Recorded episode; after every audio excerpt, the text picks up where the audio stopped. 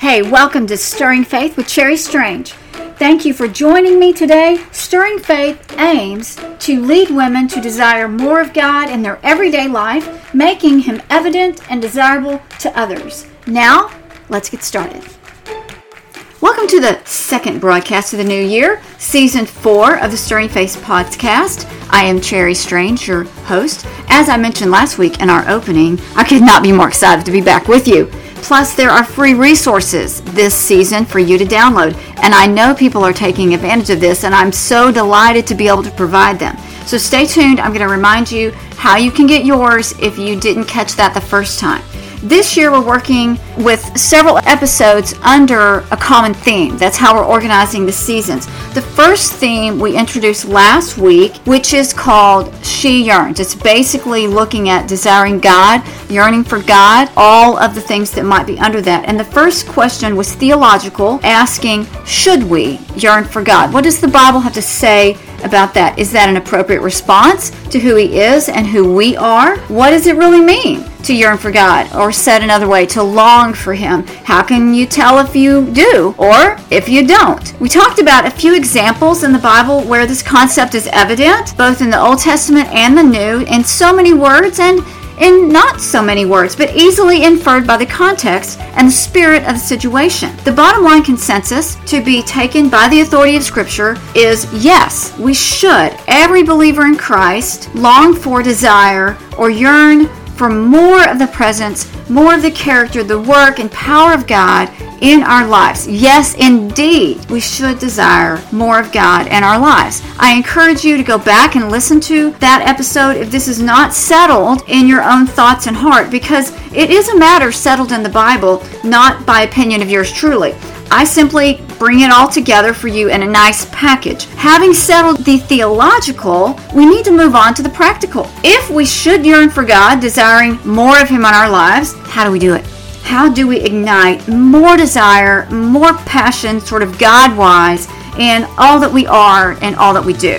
Today, that's what I want to focus on. We want to look at five ways the Bible illuminates for us just that. So, the first one I want to jump right into, I want to get going on this, is that we ask for it. We pray for it. We plead for it, honestly. We jump right into it. We're reminded by Paul the urgency and essential nature for prayer in all things in his letter to the Philippians. Do not be anxious about anything, but in everything, by prayer and supplication, with thanksgiving, let your requests be made known to God. That's Philippians 4 6. Of the many things we need to pray over for our lives and the lives of others, a deeper longing for the presence of God in our lives should be at the top. The good news here is that we don't just have to sit on the edge of our chair wanting and wishing. It's ours for the asking. Psalm 37 4 says to delight yourself in the Lord and he will give you the desires of your heart. Delight yourself in the Lord. It's more of a command, isn't it? It's a directive.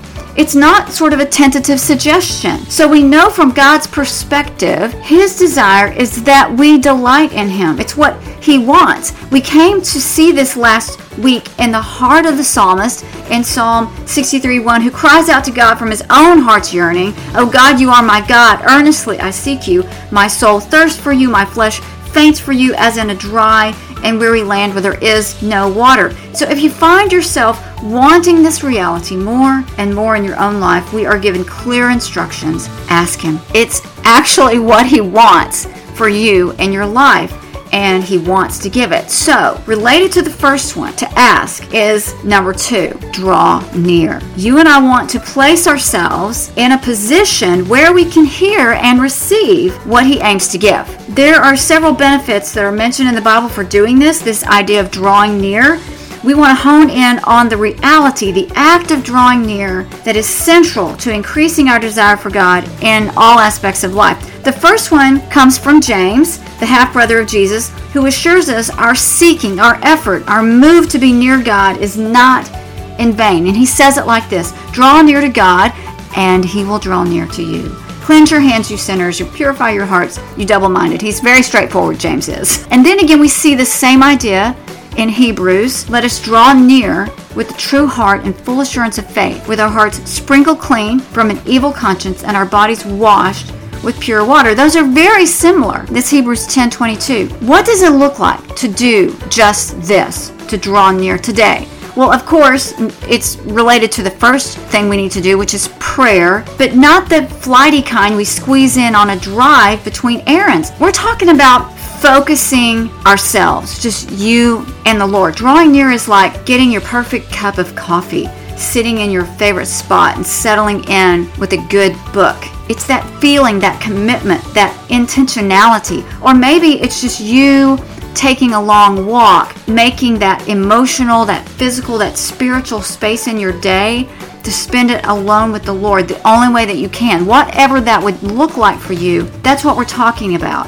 Maybe you're listening to music and that frees your mind to hear from God. Maybe you listen to a sermon or a podcast that focuses your thoughts on Him and draws you near to be able to hear clearly a message straight out of His Word, to shape you, to reshape your attitudes, your habits, your agenda, that sort of thing. Maybe it's more time straight from the Word of God. Perhaps it's journaling, thinking about what you're reading. All of these activities cause us to lean in to listen, to pay closer attention, and over time experience real, authentic growth. That's what it means to draw near. So that's number two. That's a second thing that we can do to sort of increase our desire for God. The more we draw near, the more desirous he is going to be in our life. So the third one is to come thirsty. Now you may know the random fact about your host. I don't care for water. It's not my favorite thing. But I wanted to change, so desperate was I in this quest to be different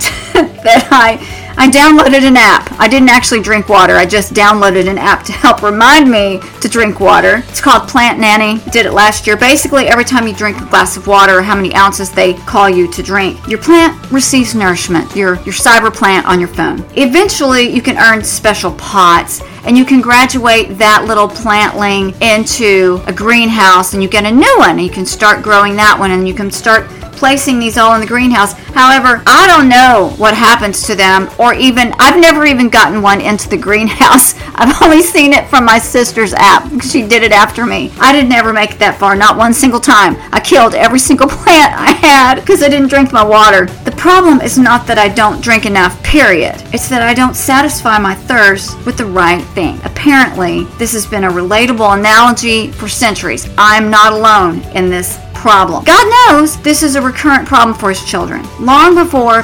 carbonated drinks and aspartame, we, you and myself, and those who have walked before us have propensity for thirsting for what does not satisfy. When the solution lies right in front of us. And God is not cryptic about the issue. He doesn't hide the answer from us and make himself difficult to find. No, he calls us in. Centuries ago, he said to the people through the prophet Isaiah these words. It's one of my favorite passages. Come, all you who are thirsty, come to the waters, and you who have no money, come, buy and eat. Come buy wine and milk without money, without cost. Why spend money on what is not bread and your labor on what does not satisfy?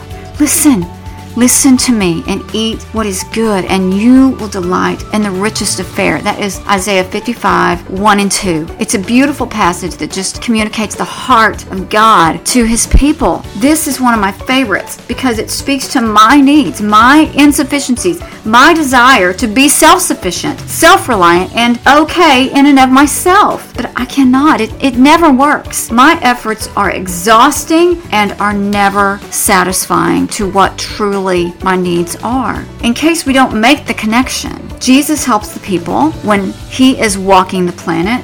See, he is this all satisfying substance we are longing for. And he stands up and he says, On the last and greatest day of the festival, we find out from John, Jesus stood and said in a loud voice, Let anyone who is thirsty come to me and drink. Whoever believes in me, as scripture has said, rivers of living water will flow from within them. Jesus is it. And what he promises is better than anything I can do for myself. All I can possibly hope for is some temporary relief a sample, if you will. Nothing that truly addresses the need, not like what is promised from, from him in the Bible. Psalm 107 9 says, For he satisfies the longing soul, and the hungry soul he fills with good things. That's what Jesus is promising. What must you and I do in order to grow in our desire or longing for God? Aim our emptiness, our needs, and our lack of satisfaction to the only source who can fill it to overflowing. And at that same time, stop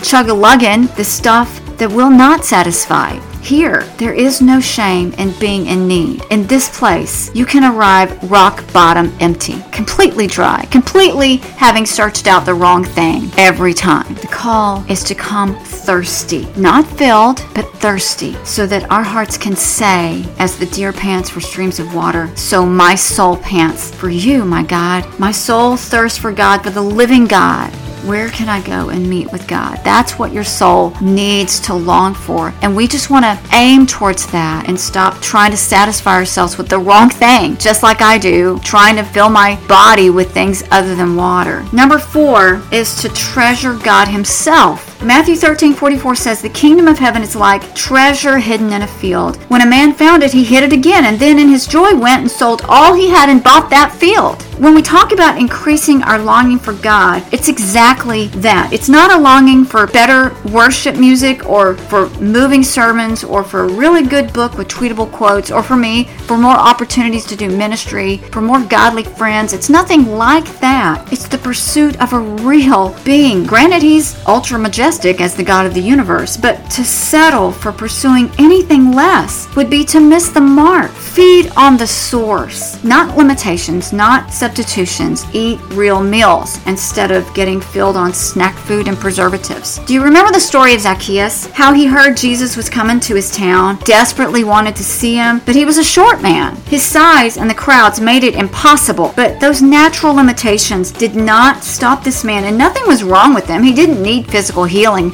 power like some of the other stories that we've heard and people who tried to get to Jesus. He wasn't looking for a miracle or really even a personal one on one connection. He just wanted to get nearer the man than the crowds. His circumstances and his stature wouldn't allow it. So he did what he had to do and he climbed the tree. His encounter was to be completely one sided. Uh, he was an observer from afar, but persistence was his finest asset and it did not go unnoticed. This is what Luke 19 tells us. And when Jesus came to the place, he looked up and he saw and said to him, Zacchaeus, hurry and come down, for I must stay at your house today. So he hurried and came down and received him joyfully. And when they saw this, they all grumbled, He's gone in to be the guest of a man who is a sinner. And Zacchaeus stood and said to the Lord, Behold, Lord, the half of my goods I give to the poor, and I have and if I have defrauded anyone of anything, I restore it to fourfold. And Jesus said to him, Today salvation has come to this house, since he also is the son of Abraham. For the Son of Man came to seek and to save the lost. This little man was only looking from afar,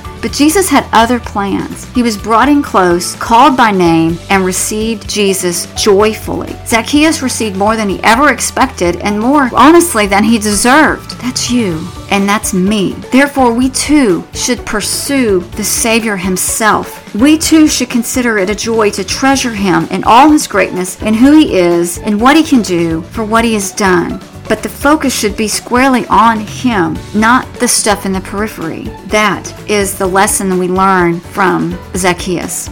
Number five is to move toward the mountain. For this one, we look to Elijah at what might be considered a low, maybe even the lowest of low points in his life. It's right after the big God contest took place between the Baal worshippers and God. Jezebel, the queen, is now mad and has threatened his life, and so he hightails it out of town and is on the run. And the Bible tells us Elijah was afraid, so he ran for his life. And he came to Beersheba in Judah, and he left his servant there, and then he traveled for one more day into the desert. He came to a small bush. He sat down under it. He prayed that he would die. Lord, I've had enough, he said. Take my life. I'm no better than my people of long ago. And then he lay down under the bush and he fell asleep. Now he'd fallen into a deep sleep, and God miraculously feeds him by a raven because the journey he's about to take is going to be long in the middle of the desert during a drought. He journeys for 40 days and 40 nights with no food and water after that moment to get to Mount Horeb. Mount Horeb is also known as Mount Sinai. It's where God revealed himself to Moses, gave him the Ten Commandments. It's where God places Moses in the cleft of the rock so that his glory can pass by and he gets to experience that. This is significant. Our Elijah, the man who just called fire down from heaven in a magnificent display before all the people of who God is and who and what he can do, has just told God he is so done with his calling in life. He would just as soon die because it just didn't make a difference. I mean, he wasn't making a dent in the lives of the people. Elijah's willing to go 40 days and 40 nights without any sustenance because he's so desperate to see God, to experience more of His presence in his life, whatever that means. Whatever God's willing to do, Elijah is willing to pay the price to get there. He just needs to be where he knows he has been and this man is willing to get there because he's got nothing left. Now, here's where this might relate to you and me. I don't know how deeply you need to desire God in your life, but if you do, make fasting an option. I would never suggest something like what we know Elijah did no food and water for 40 days and nights. That was supernatural. But considering your own health situation, is giving up food for a period of time an option for you? If you can do it safely for a meal, two meals, for three meals, for two days, three days, longer. Whatever you decide to do is safe and is okay with your health. There are books and people to guide you. Hear me encourage you. Maybe you've never been in a situation like Elijah faced, where either he was going to head toward the mountain of God to see more of God, or he was just finished emotionally, spiritually, and, and maybe physically. You could simply hunger for more of Him in the healthiest of situations, and if so, all the more. I recommend the same discipline. It's it's not going to be anything but good. If you are in a more desperate place, familiar to Elijah girl, I have been there, then take some time to pray about making your way to the proverbial mountain. Figure out what fasting you can do and exchange that time for seeking God's face. I cannot promise God will take all the pain away. It's not a magic formula, but it is supernatural. I cannot explain how and why God honors the discipline. Done in the biblical way from a right heart, seeking His face, He will meet you. And yours will be the blessing of desiring Him all the more on the other side. I know this from experience. I know this from other people. It's worth what it costs you, and you'll never miss the food.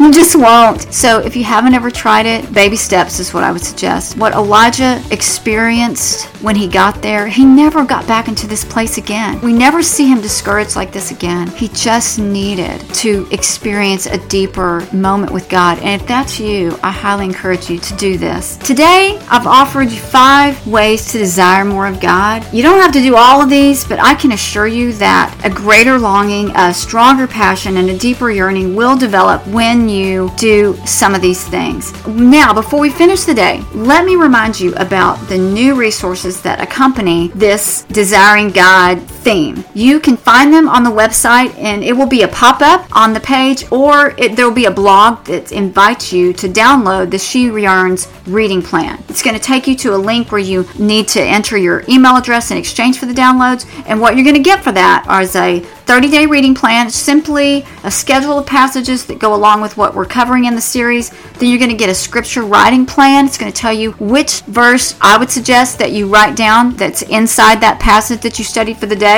Then after that, you're going to get some journal pages so that you have a place to record that. They're 8.5 by 11, very easy to incorporate into a notebook or whatever you're doing and easy to print out. And that's all going to come your way um, as a PDF. And if you have not already become a subscriber to the show notes, you get these in a sort of an outline form. It's a different list, so you have to sign up for that separately. Um, be sure to do that today. The notes will go live and are generally emailed out by the end of the week of the broadcast. So be sure to do that. They're just a helpful resource that allows you to take the notes. And if you want to talk about this over coffee with someone, just gives you something to go by. It's my pleasure to do that for you. As I acknowledged last week, the podcast is very dear to me. I'm so glad to be back. I love it. I totally enjoy being here with you personally. Thank you for listening. I look forward to being with you again next week on the Stirring Faith podcast. Hey, thanks for tuning in to the Stirring Faith podcast. We plan to release a new episode once a week, and I would invite you to become a subscriber because it makes it so much easier. Please remember to rate, review, and share the podcast. You may never know the difference that you can make by just making a recommendation and sharing a resource. So please pass along what you find here. Don't keep it to yourself. It's so easy to do. Post it from Spotify into your stories. I would personally be grateful. And remember, there is more truth saturated, gospel centered, spiritually insightful resources at your fingertips. Just go to www.sheyearns.com where you're going to find more reading plans, videos, articles, and other resources, more than there's ever been before, to help stir more desire for God into your everyday life. I'm Cherry Strange, and it is always a pleasure to meet you here.